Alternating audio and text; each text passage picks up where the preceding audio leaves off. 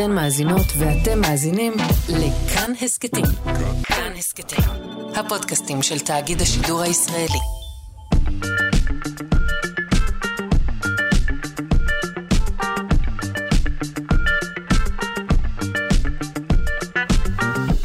שלושה שיודעים.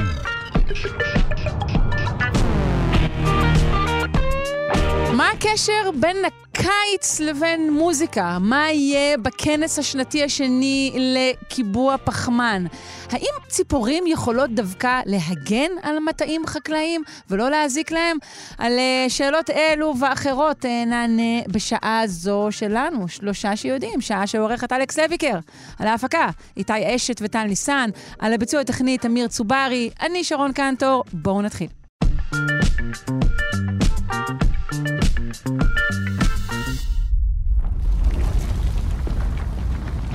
האדמה רועדת בכל מקום, ולא סימבולית. רעידו האדמה התרחשו לאחרונה בצרפת, בקליפורניה, באינדונזיה. אנחנו ננצל את ההזדמנות הזו כהרגלנו כדי ללמוד משהו על העולם הזה. לפני לדוקטור נעמה חרית יערי, פיזיקאית במכון דוידסון, הזרוע החינוכית של מכון ויצמן למדע. בוקר טוב. בוקר טוב, שלום. שלום. אז בואי נשאל את השאלה הבסיסית, מה מביא לרעידת אדמה? אז uh, האמת שהתחלת ואמרת שהיו רעידות אדמה פה ושם, יש רעידות אדמה כל הזמן, ממש כל הזמן, גם אצלנו פה בישראל. Uh, ובאמת השאלה היא, למה האדמה רועדת? אז כבר, uh, וזה נורא מגניב, צ'ארלס דרווין, שאנחנו מכירים אותו יותר מהאבולוציה, באחת המחברות שלו מתאר את האדמה כסמל היציבות שהיא נעה מתחת לרגליים שלו. והוא באמת שואל, למה האדמה רועדת? אז uh, באמת, uh, uh, כבר ב- לפני, ב-132 לספירה, לפני אלפיים שנה, uh, מגיע מלומד וממציא סיני לבית המלוכה ומציג לאנשי החצר את ההמצאה האחרונה, הסטארט-אפ האחרון שלו, זה אגרטל, סיני מן הסתם, שנותן אינדיקציה לרעידות אדמה, מכשיר שמודד רעידות אדמה. וואו, לא ו- ומדובר. באגרטל, כן?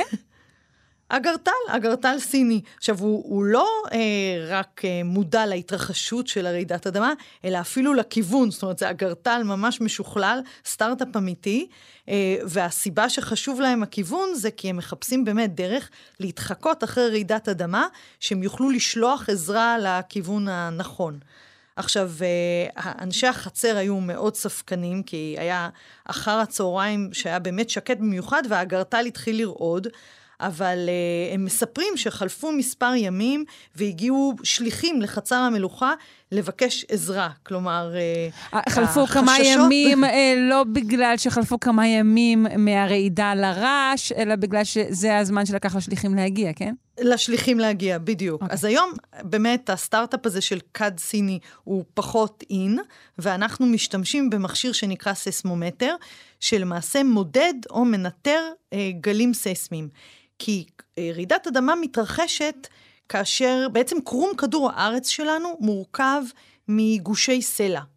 אה, אנחנו קוראים להם לוחות טקטונים, הם למעשה גושי סלע רחבים, משוננים, אה, הם יכולים להגיע גם ל-100 קילומטר, והם רוכבים על איזושהי שכבה חמה, מותכת, של מעטפת כדור הארץ. וזה גורם ללוחות האלה לנוע באיטיות. קצת כמו, אפשר לתאר את זה, אה, תבשיל שרותח מלמטה ושולח אה, זרמים, והלמעלה שלו נקרש ולמעשה נשבר וזז. עכשיו, כשאני אומרת אה, איטיות, תנועות איטיות, אני מתכוונת לזה שהמהירות שלהם היא משהו כמו סנטימטר, ויכול להגיע עד מקסימום 20 סנטימטר בשנה. זה התנועה אה, של הלוחות האלה. אבל התנועות הקטנות האלה, של הגושי הסלע הענקיים האלה, הן מספיק חזקות כדי לגרום לשברים בגבול שביניהם, בגבול שבין הלוחות, והתנועה, החיכוך הזה, יוצר לחץ שהולך ומצטבר.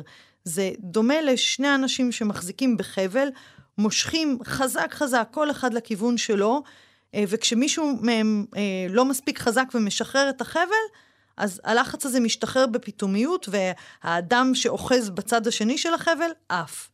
Mm. אז באזורים שבהם מצטברים לנו לחצים כאלה בגלל התנועה של הלוחות הטקטונים, או, או אזורים שאנחנו קוראים להם אזורים לא יציבים, הלחץ הזה מתגבר, הולך ומתגבר, ומשתחרר בפתאומיות, ו, וזו רעידת אדמה. אז רעידת אדמה, או אירוע סייסמי, כמו שאנחנו קוראים לו, רגע, הוא למעשה שחרור... מה מקור המילה סייסמי בעצם? המקור, מ- המילה סייסמיקה מגיעה, היא מילה עתיקה, מגיעה מיוונית או, או רומית, שזה היה הכינוי של אה, בעצם לרעידת אדמה, סייסמיקה. אוקיי, אז, אה, אז בעצם... אז זה מגיע מזה. אוקיי, עכשיו, רעידת אנחנו אדמה, אנחנו יודעים ש- שהיא מחולקת לגלים ראשוניים ו- ומשניים, נכון? נכון, נכון. יש לנו גלים שבעצם נעים אה, בתוך, אה, בתוך כדור הארץ, דרך כדור הארץ. יש לנו גלי שטח שמן הסתם נעים אה, אה, על השטח. הגלים האלה בעצם, כשר, כשלמעשה רעידת האדמה מתרחשת אה, והמאמצים האלה משתחררים, אז נוצרים הגלים, והם באמת מתפשטים לכל הכיוונים. אז את הגלים האלה, שאנחנו מכנים את כל המשפחה של הגלים האלה, גם את אלה שנעים בתוך כדור הארץ וגם את גלי השטח, אנחנו קוראים להם גלים סייסמיים, הם הגלים שגיאולוגים בעצם משתמשים במכשור, בסייסמומטרים, כדי לעקוב ולמפות אותם. אמ, עכשיו, אנחנו, המיפוי באמת וההתחקות אחריהם נעשית כשרעידת האדמה כבר התרחשה. אבל uh, מאוד היינו רוצים להיות מסוגלים לחזות רעידות אדמה, uh, באמת כדי לתת התראה ולהגן על אוכלוסייה ולהגן על מתקנים אסטרטגיים, אבל רעידות אדמה הן קשות לחיזוי, בדיוק בגלל העובדה שהמאמצים האלה משתחררים ב- ברגע אחד שאין אליו, אין לנו איך להתחקות אחריו. Uh, יש לנו עוד לא מעט לחקור כדי לה- להשתפר, כדי אולי להתקדם מעט בחיזוי שלהם. אבל אנחנו עדיין אה, רחוקים אה, מחיזוי שהוא מספיק, נאמר, אה, ארוך, כדי שנוכל להתארגן ו- ולהגן על עצמנו מפ- מפניו. אני הבנתי שסולם ריכטר הוא אאוט גמור? אז, אז uh, הוא לא אאוט גמור, אבל uh, יש היום עוד סולמות. Uh, אנחנו אנשים, אז אנחנו אוהבים לתת uh, ציון לכל מיני דברים. Uh, ומדענים מן הסתם זקוקים לנתונים. ובכל מה שקשור באמת ברעידות אדמה, uh, הנתונים האלה uh, באמת ניתנים דרך uh, סולמות. הסולם ריכטר באמת uh, מתייחס רק לאותה אנרגיה שמשתחררת ברעידת האדמה.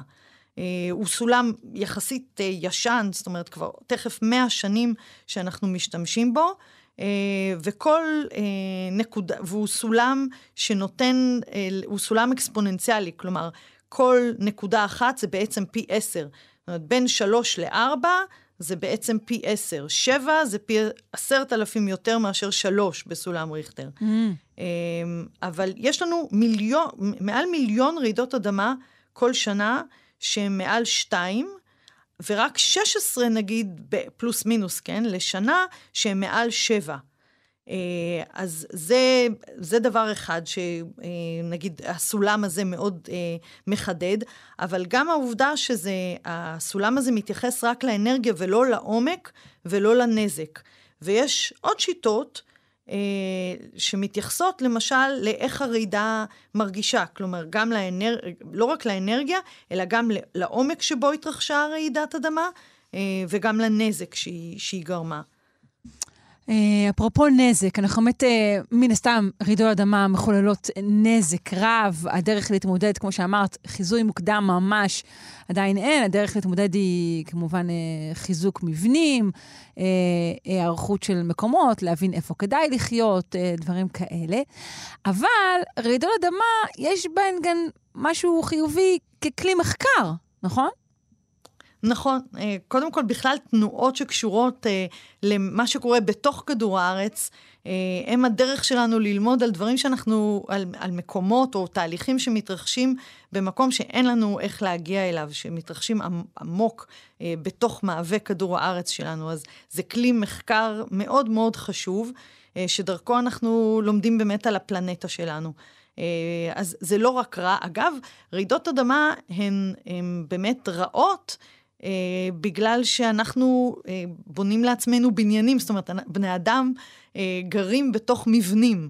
אה, אם המבנים האלה מוגנים מספיק, אה, יושבים על, באמת על בסיס שהוא הוא מספיק, יודע לספוג את הרעידות האלה ומנותק מהמבנה שמעליו, כלומר, אם כל המבנים שלנו היו בנויים כהלכה, או מותאמים לאזור שבו הם נבנו, אז גם, אז לא היינו סובלים אה, אבדות בנפש, או בוא נאמר, היו הרבה פחות אבדות בנפש. אה, יש אבדות בנפש שמזוהות עם רעידות אדמה, כי אנחנו אה, גרים במבנים שהם לא מותאמים, ובכלל, אנחנו כבר לא גרים באוהלים או, או במערות, אלא, אלא באמת במבנים. אז, למה, אה, אם היינו, לא אם היינו שאני... באוהלים, היינו בטוחים יותר ברעידת אדמה? כן, כן, כן, כן. המקום הבטוח ביותר ברעידת אדמה זה בחוץ. כלומר, אם, אם מרגישים רעידת אדמה ואתה קרוב מאוד אה, אה, לצאת החוצה ואין איזה עץ גבוה בסביבה שאתה אה, חושש שיפול, שהוא מאוד לא יציב וייפול עליך, אז המקום הכי בטוח להיות בו זה בחוץ.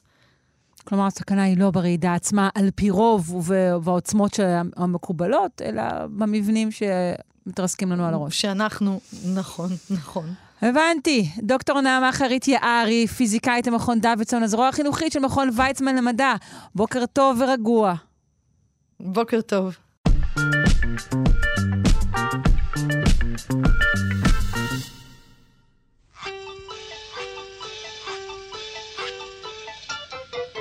בחשבון זה נכון, אי אפשר לרפרף, בחשבון זה נכון, אי אפשר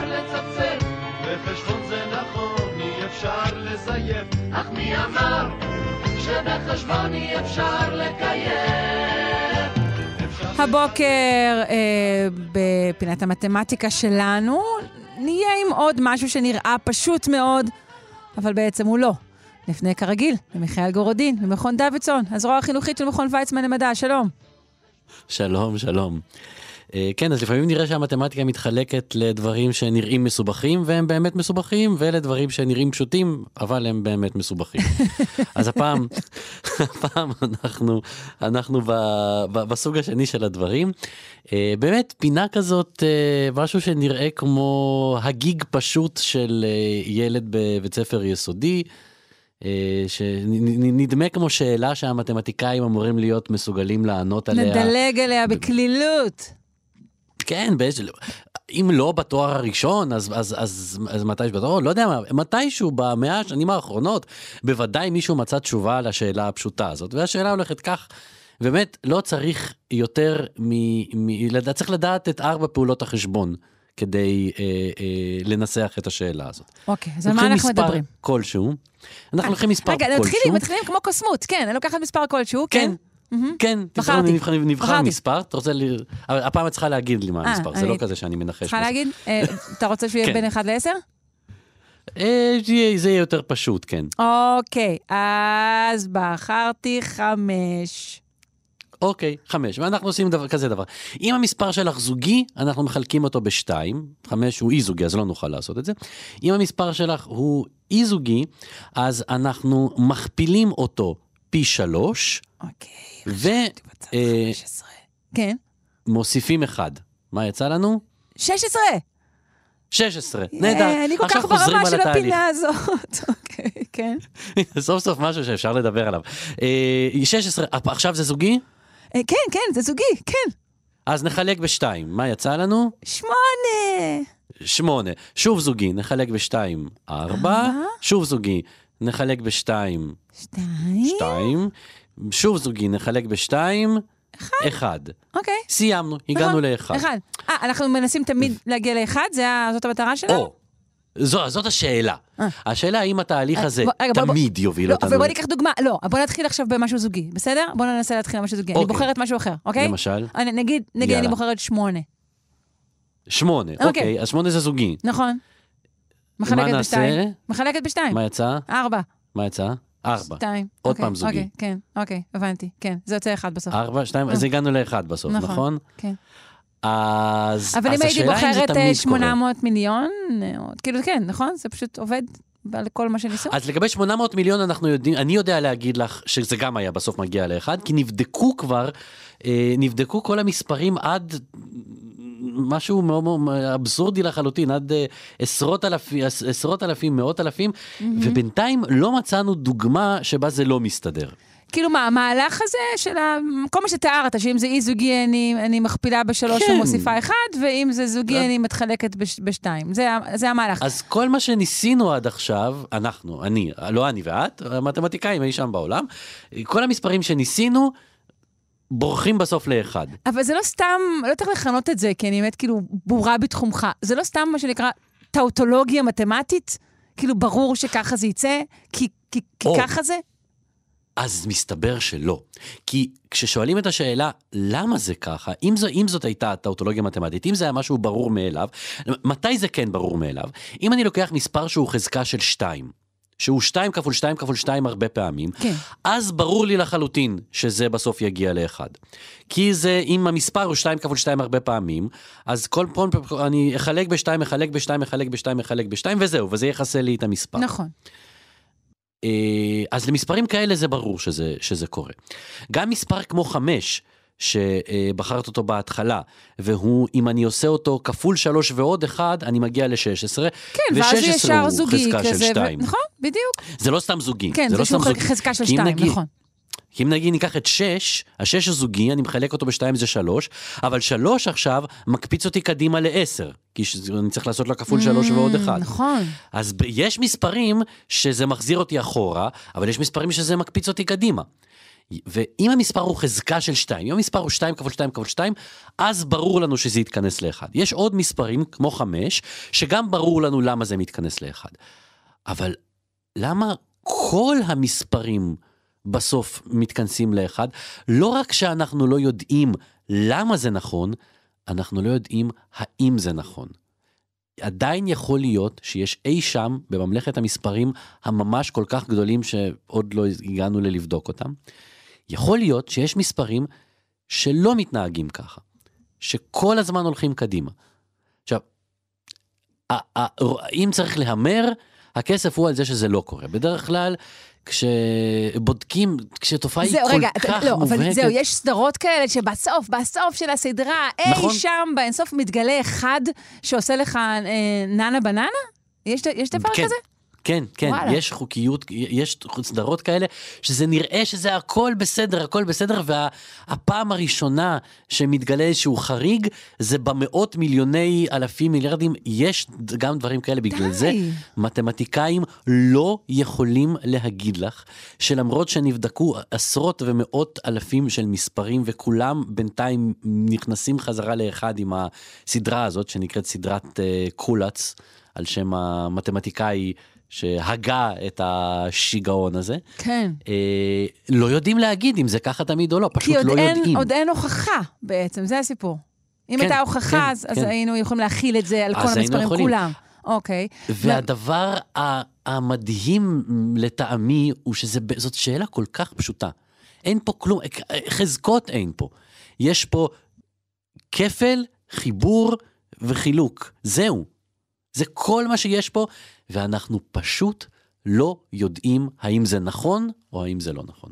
יש איזשהו פרס שיעודד את המאזינים שלנו לנסות להוכיח את העניין הזה? שמו על זה, זה, שמו על זה קצת כסף? אני לא, אני לא מכיר פרס כספי, אבל כמו כל uh, טענה מפורסמת בעולם המתמטי, uh, לכל הפחות תהילת עולם בקרב הקהילייה המתמטית מובטחת לפותרים נכונה. אני לא יודע אם זה מספיק כדי uh, לעודד. את אה, מאזיני שלושה שיודעים, כן. בוודאי, הם כולם אה, שוחרי תהילה, אה, תאבי כבוד ופרסום. בסדר, אז אנחנו, חברים, נסו בבקשה להוכיח את השערת קולץ. אני מודה לך מאוד, מיכאל גורדין, ממכון דוידסון, הזרוע החינוכית של מכון ויצמן למדע. שיהיה לך יום זוגי. יוב, או אם אי זוגי, אז כפול שלוש ועוד אחד. בדיוק, שלום.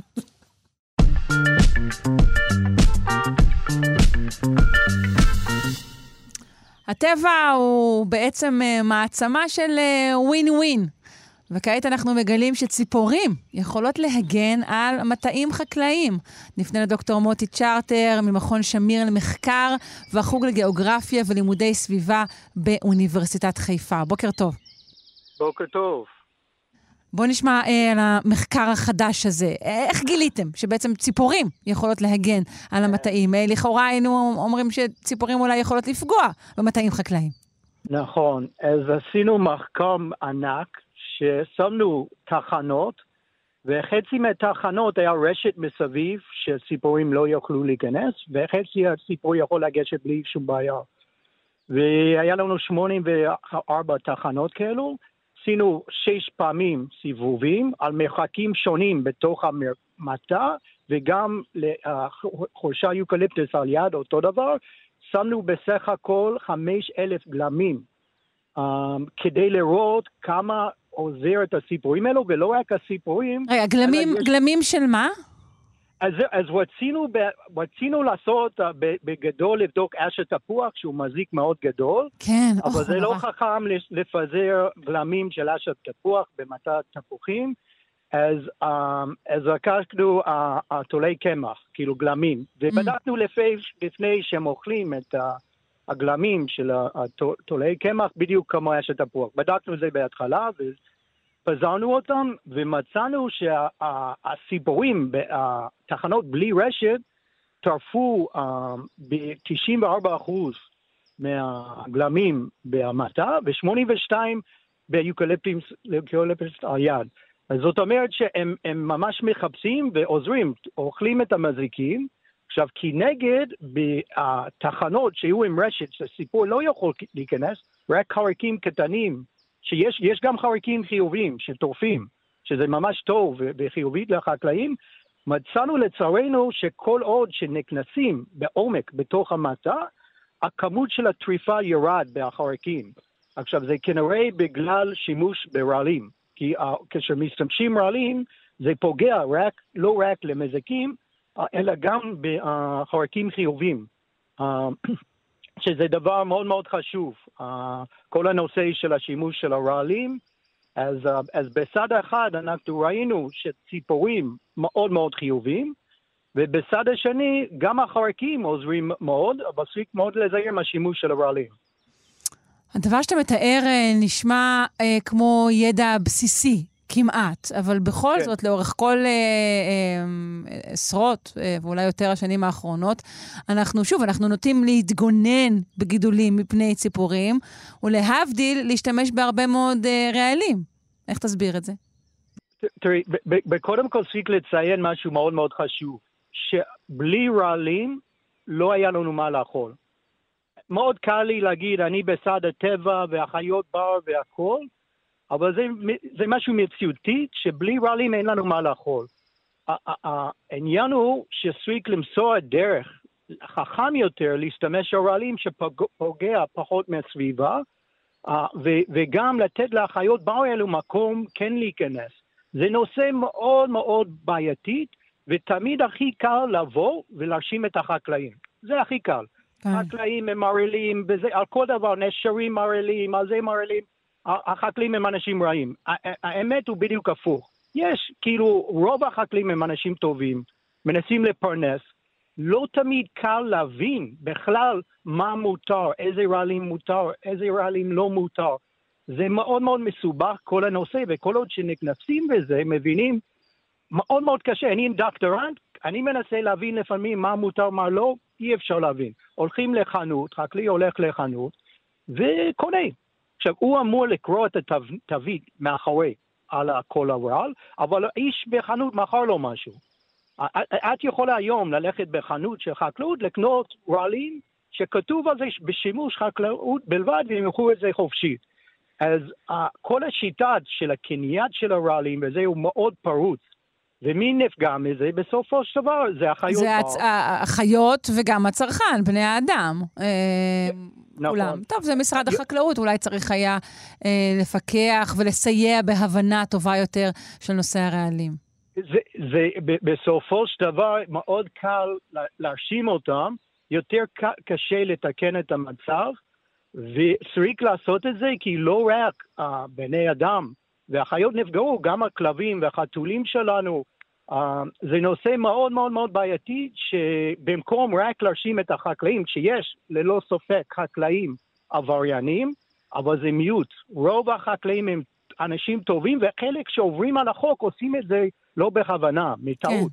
כן, נכון. Um, אז, אז, אז, ו, ומה צריך לעשות עם הסד של החיות בר? לא, וגם ההישרדות של חקלאי בישראל אינה קלה. אני רוצה לשאול אותך, המחקר הזה כן. נערך אה, במטעי תפוחים, אמרת, ועם, הגולן, כן. ועם גלמים של תולעי קמח. האם בדקתם את זה גם על מזיקים אחרים?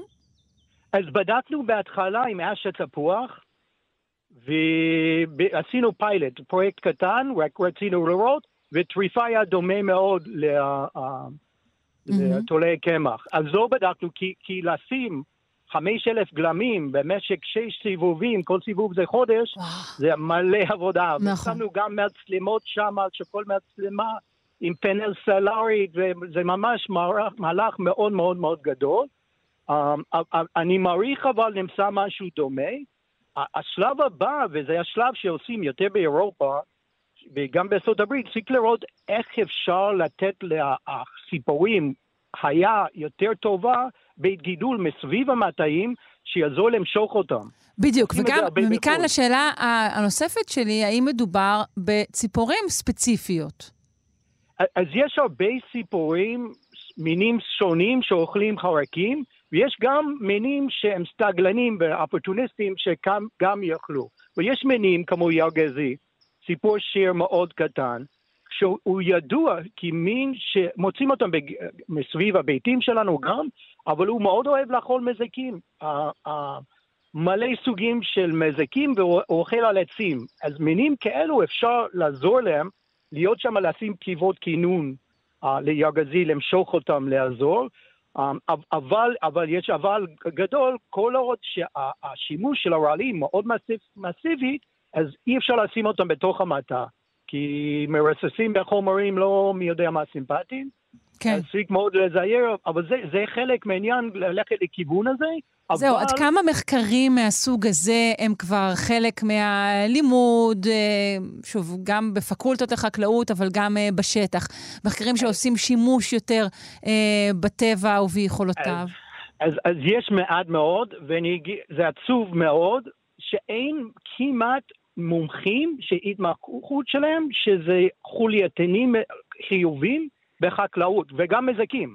אז אין מומחה שהוא מומחה של עכברים ונברנים בשדות חקלאות. בהשוואה לזה, בחקל... בחרקים ופטריות וכל נושא אחר, יש מלא מלא מומחים. נכון. ב... ב... אז, אז זה נושא שקצת בארץ פחות התעסקו בזה מספיק, וזה נושא חשוב, כי בסופו של דבר, החיות הגדולות שלנו, החולייתנים, הם, הם אלו נפגעים. ואנחנו באמצע של מחקר אחר לבדוק את הרעלים האלו, האלו, איך הם עוברים גם לטורפים הגדולים, וזה גם נושא שבקושי חקרו אותו בארץ, חוץ מהנשר. יש הנשר ויש שאר החיות. חוץ מהנשרים, הרוב החיות פחות שמו לב עליהם, על איך הרעלים פוגעים בהם. וזה מאוד מאוד חשוב, כי אם לא בודקים, לא יודעים. כאילו, אם לא נכון, יודעים את זה, וזה אין חשוב בעיה, גם לחיות. עצמן, וגם כמו שאנחנו לומדים, אה, לגידולים שלנו. אני מודה לך מאוד, דוקטור מוטי צ'רטר ממכון שמיר למחקר והחוג לגיאוגרפיה ולימודי סביבה באוניברסיטת חיפה. תודה רבה.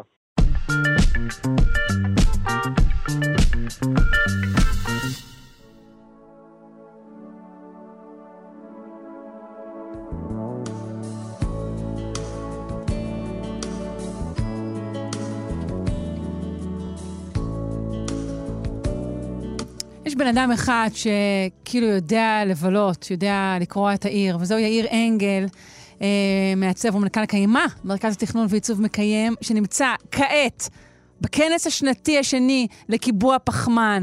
שלום. יפה הגדרת, קורע את העיר. ממש. Uh, בדרך ל... הכנס uh, יתחיל הבוקר. Uh, הכנס השנתי השני לקיבוע פחמן, שהתקיים במועצה לישראל יפה, ואם יש פה uh, זריזי וזריזות החלטה, אולי עדיין uh, יכולים להירשם ולהגיע. Uh, ובעצם אנחנו מדברים פה על קיבוע פחמן. נושא באמת מרתק, והוא נשען על זה ש... אחת הנחות היסוד של ההתמודדות עם משבר האקלים זה שחייבים גם להאט ולעצור את כמויות הפחמן הדו-חמצני. אה, שהפעילות שלנו פולטת לאטמוספירה, ובמקביל צריכים להוציא את ה-CO2 שכבר נפלט ומזהם ומחמם את כדור הארץ. והטרנד הוא נטו אפס פליטות, זירו, נט זירו, שכל המדינות מדברות על זה, גם ישראל מחויבת לדבר הזה, רק פחות עומדת במחויבויות שלה. אמ, ובשנים האחרונות יש פיתוח מואץ של כל מיני פתרונות כדי להסיר את הגזי חממה, וגם שיטות קיבוע פחמן. אמ, והרעיון הוא שיש פה גם אה, כל מיני בעיות של אמינות ורגולציה, וחייבים למדוד ולנטר ולהבטיח את האמינות של ההשפעות הסביבתיות כדי שזה לא יהפוך לאיזשהו green wash. אמ, אז אה, ובשביל זה בעצם הכנס הזה שקורה היום, זה הפעם השנייה, הוא, הפעם, הפעם הוא גם בינלאומי.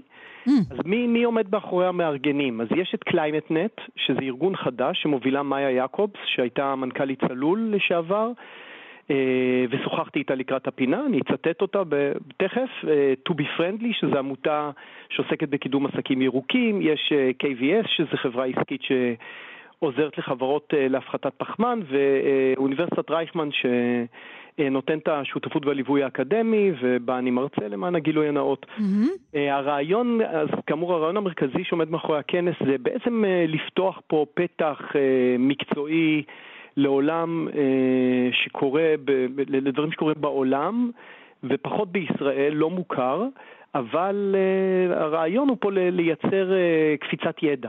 כן, אז אנחנו מכירים חלק מהמושגים, אבל רציתי לשאול אותך על, על מושגים שגיליתי כאן שלא הכרתי. אה, מה זה מסחר בפחמן? אז אני, אני רוצ, רוצה לצטט פה לפני זה את מאיה יעקובס, שנתנה פה איזה אה, תיאור מעניין לדעתי, שמדברת על החשיבות של הסרת פחמן, וזה בעצם כמו ניסיון להציל סירה טובעת. בעצם כדי למנוע את התביעה שלה, אה, אנחנו חייבים לסתום את החורים שיש בסירה, וכדי שלא ימשיכו להיכנס מים, ובמקביל צריך להוציא את המים שכבר חדרו לסירה. אז ככה גם אנחנו צריכים בעצם לעצור את הכמויות הגזים שנפלטות לאטמוספירה ומקביל להוציא את הפחמן שנמצא כן. באוויר. כן. עכשיו, אה, אה, הרעיון שצריך לממן את כל הפעילויות האלה. אה, ויש הערכות מאוד חיוביות על זה שספיחת פחמן יכולה להוריד בין 10 ל-20 מיליארד טונות של CO2 כל שנה, שזה יכול להאיץ את השינוי החיובי. במקביל מדברים על זה שכמו שאנחנו פחות או יותר כל שבוע אומרים, ונמשיך להגיד, שהדבר האמיתי זה צמצום. ו, אה, ולכן אה, בעולם אה, וגם בישראל מנסים למצוא כל מיני פתרונות של הסרת גזי חממה. יש טכנולוגיות, יש פתרונות מבוססי טבע, אבל צריך לממן את זה, וחלק מהמימון של זה זה קיזוז. השיטה הזאת היא ידועה, אנחנו, בטח יצא לך אפילו אולי לקזז איזה טיסה לחו"ל. ששואלים אותנו אם אנחנו רוצים שישתלו עצים כדי שאנחנו נטוס לחו"ל. אוי, זה באמת פשוט, לא יודעת, זה כזה... נשמע לי כמו רמאות מוחלטת, אני חייבת להגיד. אז זהו, אז, אז מצד אחד, אה, כמעט כולנו טסים. אה, ואם לא יעשו קיזוז, אז אה, אנחנו נטוס ו... וזהו, אה, פליטות הפחמן ושאר חומרים דרך אגב בעייתיים מאוד יקרו ולא יהיה שום קיזוז להם. עכשיו, אם הקיזוז הזה יעשה, יעשה בצורה אמיתית, וזה לא רק על ידי, יש הרבה מאוד שיטות היום לעשות את הדברים האלה, ולא רק על ידי שתילת עצים, אבל אם, נאמר שכן. אז מישהו צריך לפקח שהדבר הזה נעשה, ולא סתם מישהו פה אה, עושה גרינווש על חשבוננו.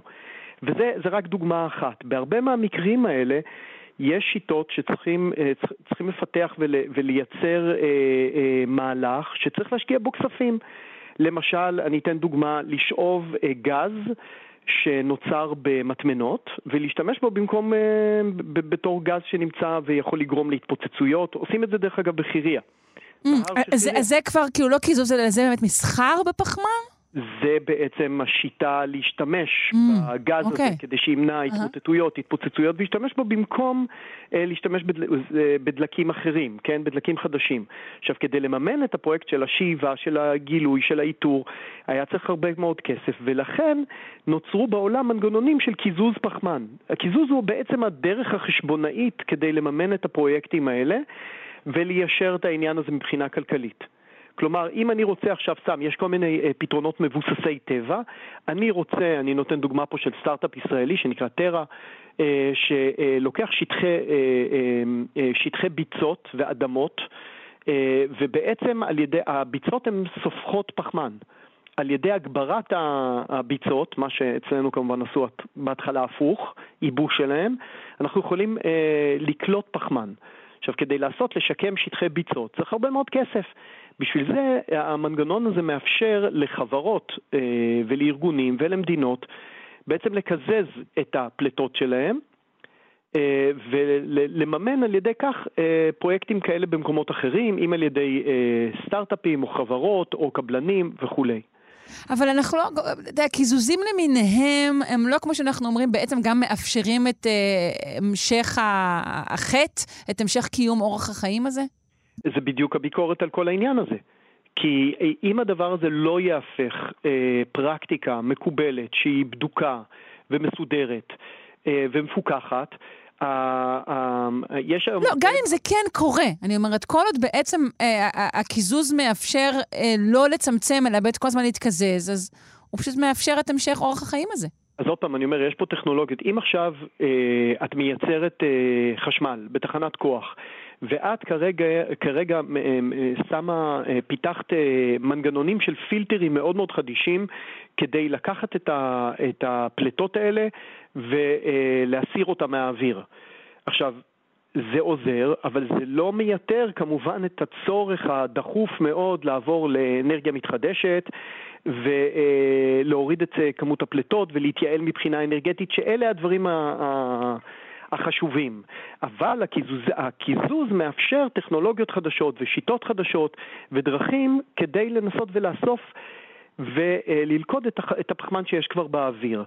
אני, אני אומר, אחד הדברים פה שחשובים זה שנגיד בכנס מגיעים דוברים אה, שמומחים אה, בינלאומיים בתחום. זהו, זה די מדהים. אה, מגיעה לכאן יושב ראש הגוף המפקח על הסכם נכון. פריז, מגיע לכאן יועץ של הבנק העולמי, מגיע ראש תחום הסרת פחמן אה, דו-חמצני, אה, אה, באמת דוברים בכירים למדי. הדוברת החשובה ביותר פה בעיניי, בלי להפלות פה אף אחד, היא אולגה גסן זאדה, שהיא היושב ראש של גוף המפקח על סעיף 6-4 בהסכם פריז, שזה הסכם האקלים, שההסכם הזה מסדיר, חלק מההסכם זה הסדרה של המסחר העולמי בפחמן. וברגע שהדברים האלה ייכנסו בתוך משהו מסודר, זה יאפשר פחות ופחות לחברות ל- לעשות greenwash על העניין הזה, וייתן לכל הטכנולוגיות הנהדרות שמפתחים והשיטות, גם שיטות מבוססות טבע, אה, אה, לקבל את המימון שמגיע להם ולאפשר לנו להיעזר בכל השיטה של קיבוע והסרת פחמן בתור אה, אה, עניין משלים שיכול מאוד מאוד לקדם את העבודה שלנו ב... ב מאבק במשבר האקלים. כן, אם... אז נגיד שוב, כי זמננו תם, הכנס השנתי השני לקיבוע פחמן אה, קורה בעצם החל מעוד שעה ועד ארבע וחצי אה, בבית המועצה לישראל יפה. אתה עוד יכול לצאת לשם באופנ... באופניים אפילו, לדעתי. אני בהחלט, גם ברגל, אבל זה באמת צריך לגור קרוב, וזה לא, לא, לא פחות חשוב. נכון. Uh, בפעם הבאה אולי אני אספר על מי uh, זכה במושב דולפינים למען האקלים, כמו הכרישים, ששם יזמים ויזמיות יציגו את אה. המיזמים שלהם. מעניין מאוד, נשמח לשמוע. יאיר אנגל, תודה רבה לך, להתראות. תודה רבה.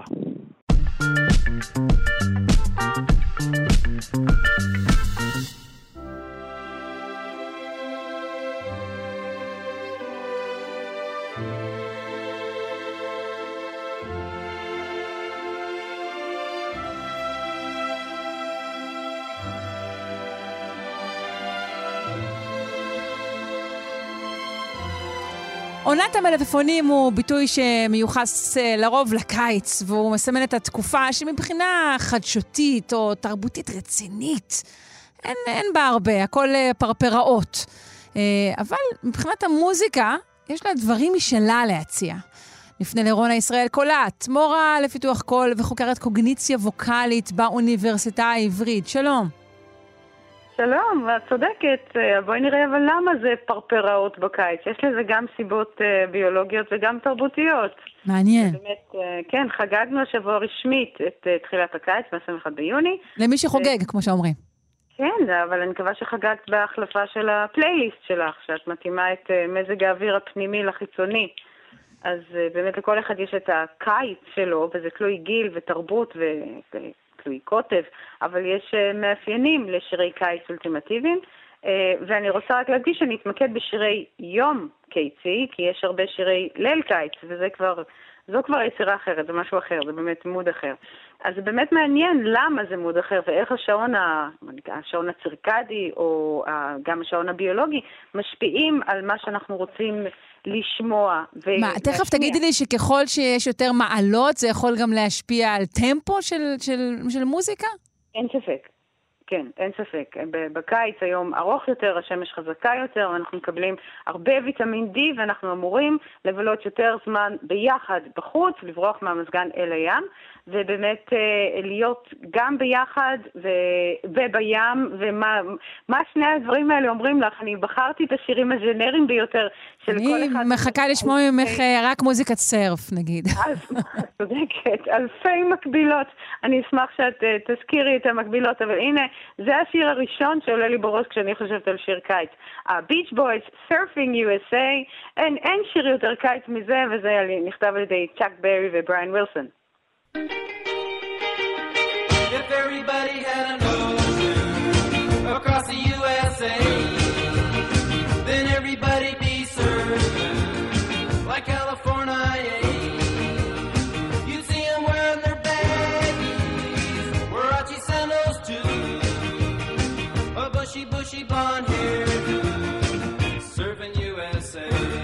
אז אולי זה עובד. כשאני חושבת על קיץ, אז זה כמו שאולפני הוליווד מעצבים לנו אותו בתודעה. זה נערות בלונדיניות בביקיני שרצות לצד אה, נערים חסונים עם הגלשן לים, fun, fun, fun. אז זה באמת אה, משקף גם את ההקשר התרבותי וגם את הביולוגי, כי באמריקה, באירופה, גם בישראל, הילדים אה, בחופש הגדול, וזה מש... גם התוכן משקף וגם הלבוש המוזיקלי, את ההקלה משגרה של מבחנים ומעמסה של הישגיות, כמו שאת אומרת, תכנים כלילים, מלפפונים, וההקלה הזו משקפת גם את הביולוגיה, כי רמות הקורטיזול שלנו, שהוא הורמון הדחק והסטרס, הן יורדות בקיץ לעומת החורף, והירידה שלו תורמת לכל המערכות בגוף.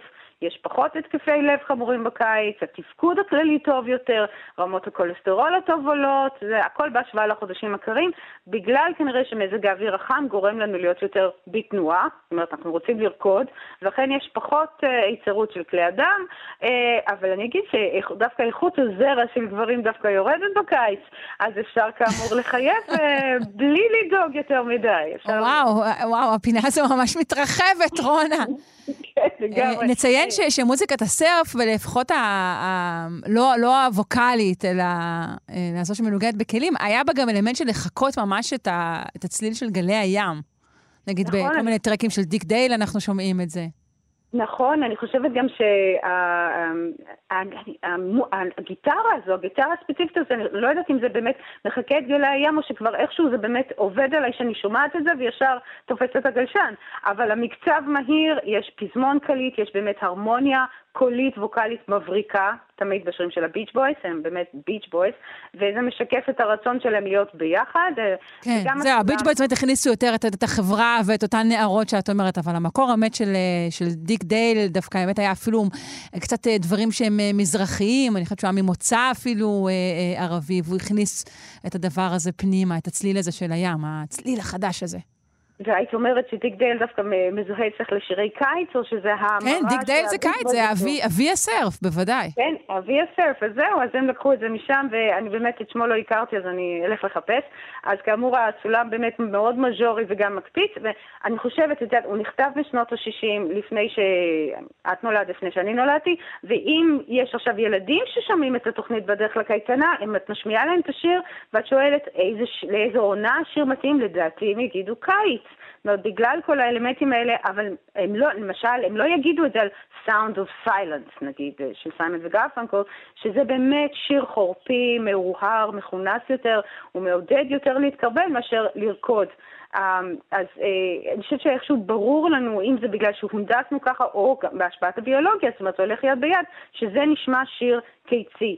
אבל עוד מאפיין של שירי קיץ הם, כאמור, אנחנו, אה, יש זמן, יוצאים לחופשה, ולאן את נוסעת? אה, קופו קובאנה. אוקיי, נוסעים לא, לקריבים. אני- אוקיי, כן, אני אז לא בואי לא באמת... נשמע את. אה, הורי הורי אה, של בוני אם.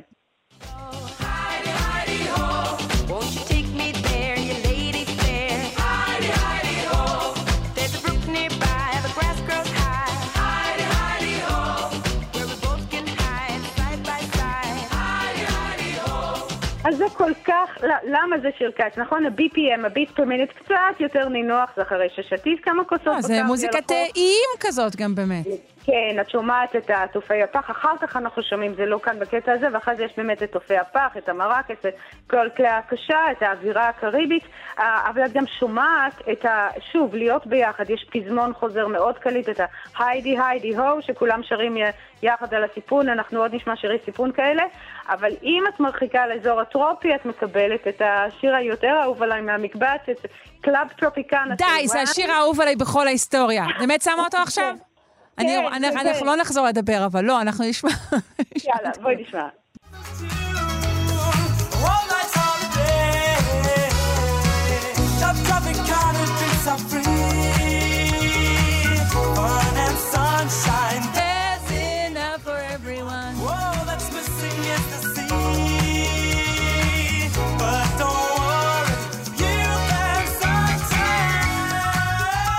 השיר הזה הוא-הוא הקיץ.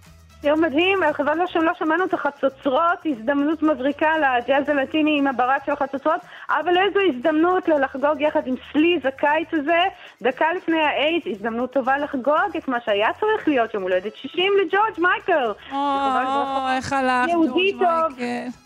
כן, משלנו, כמו שאומרים. אז אה, בואי באמת, אה, זה, יש כאן עוד רובד, אני חושבת שאנחנו מתקרבים ל, ל, לעניין של הצייטגייסט, יש טענה בכל מיני בלוגים של, שבחנו את העניין, ששירי הקיץ כבר הופכים להיות פחות fun וקצת יותר עוד איזשהו רובד של אה, התכנסות בגלל אה, הצייטגייסט. הקיץ שלנו הוא קצת יותר מהורהר אולי, יש לנו הרבה מה, כי- מה זה, שיר- שירי אבל על משבר האקלים? למה את מתכוונת? חכי, עם זה אנחנו נסיים. אבל אני חושבת שזה באמת סוג של פרודיה על שיר קיץ הזה של וואם. אבל עוד מאפיין, אנחנו יוצאים לחופשה, אז זו שפה זרה ממש עושה לנו את זה, ועדיף, אני חושבת, כמו שאת אומרת, לא מבטא של מזרח אירופה, לא הולכים לסקי עכשיו, אלא מבטא של שמש וגם קליט עם הוק. אז כמובן אה, יכולתי לבחור מיליון שירים, אבל בחרתי את המקרנה. Dala tu cuerpo alegría Macarena, que tu cuerpo es para dar la alegría y cosas buenas. Dala tu cuerpo alegría Macarena, eh Macarena. אז זהו, לגבי אופנות, אז זה באמת כאן, אולי את רוצה להגיד, זה שיר קצת מינורי, לא בהכרח, אה, לא יודעת, אולי היו שומעים שם בסתיו, לא יודעת, זה כן, מבחינת ה... את אמרת כרגע שהמקרנה הוא שיר מינורי? אה, כן, אה, טים טה דה דה דה דה דם טם כן? טם טם, זה מינורי, אוקיי. כן. אה, לא- לא- לא אה, חוויתי שם של דבר מינורי. בעיקר מטופש, אבל אוקיי. אה, מה שיפה באמת, את רוקדת את המינורי, אז יש לך איזשהו באמת אה, עוד רובד של השיר קיץ, אבל כאמור, המילה חוזרת המקרנה, את לא צריכה לדעת שום דבר מהשפה הזו. אני אוהבת באמת את הקליפ שרואים את שני הגברים המבוגרים האלה בחליפות אה, שרים את זה. יותר אה, אוהבת את זה מאשר את הפזמון עם האנשים, אבל כאמור, יש לנו... את אומרת זה שהן בחליפות זה רומז אולי על בואו של הסתיו? בדיוק, זה איזשהו אה, שיר שכבר כבר, אה, אולי הם שירים את זה במזגן. אבל אולי שירי קיץ נעשים מהורהרים יותר, אולי בגלל התחממות אקלימית. את אומרת, מורידה לנו קצת את מפלס ה fun. אז אני רוצה שנסיים עם הכנר הנהדר אה, ג'ושוע בל, שמנגן את פרק הקיץ של הנביא שלנו, ויוולדי. הוא כתב את היצירה האלמותית שלו, ארבע עונות, ב-1920, אבל הקיץ שלו לא נשמע בכלל כמו זה של הביץ' בויז, אלא... משקף, אני יודעת מה, איזושהי אינטנסיביות קיומית. אז יכול להיות שימים יגידו איך הקיץ של העתיד ייראה, אם כמו של הביץ' בויז, או של ולדי, או שילוב של שניהם. תודה רבה לך. רונה ישראל קולט, אה, מורה לפיתוח קול וחוקרת קוגניציה ווקאלית באוניברסיטה העברית. אה, ניפרד עם הקיץ של ויוולדי. תודה.